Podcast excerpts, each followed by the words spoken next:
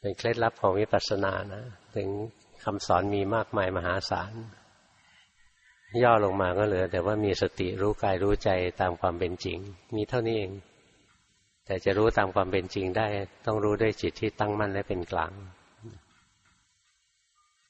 งั้นเรารู้หลักนะแล้วก็เอาไปขยันทำไม่รู้หลักก็ทำไม่ได้หรอกล้มลุกลุกคลานไปเรื่อย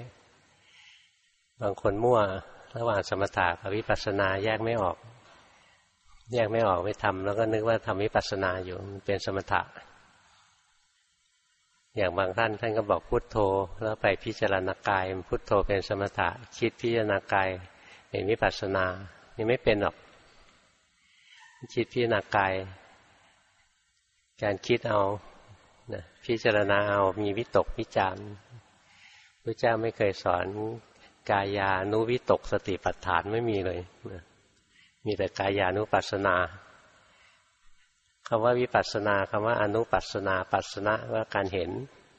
ไม่ใช่วิตก ไม่ใช่การคิด ไม่ใช่การพิจารณาวิจารณ์จะให้เห็นเอา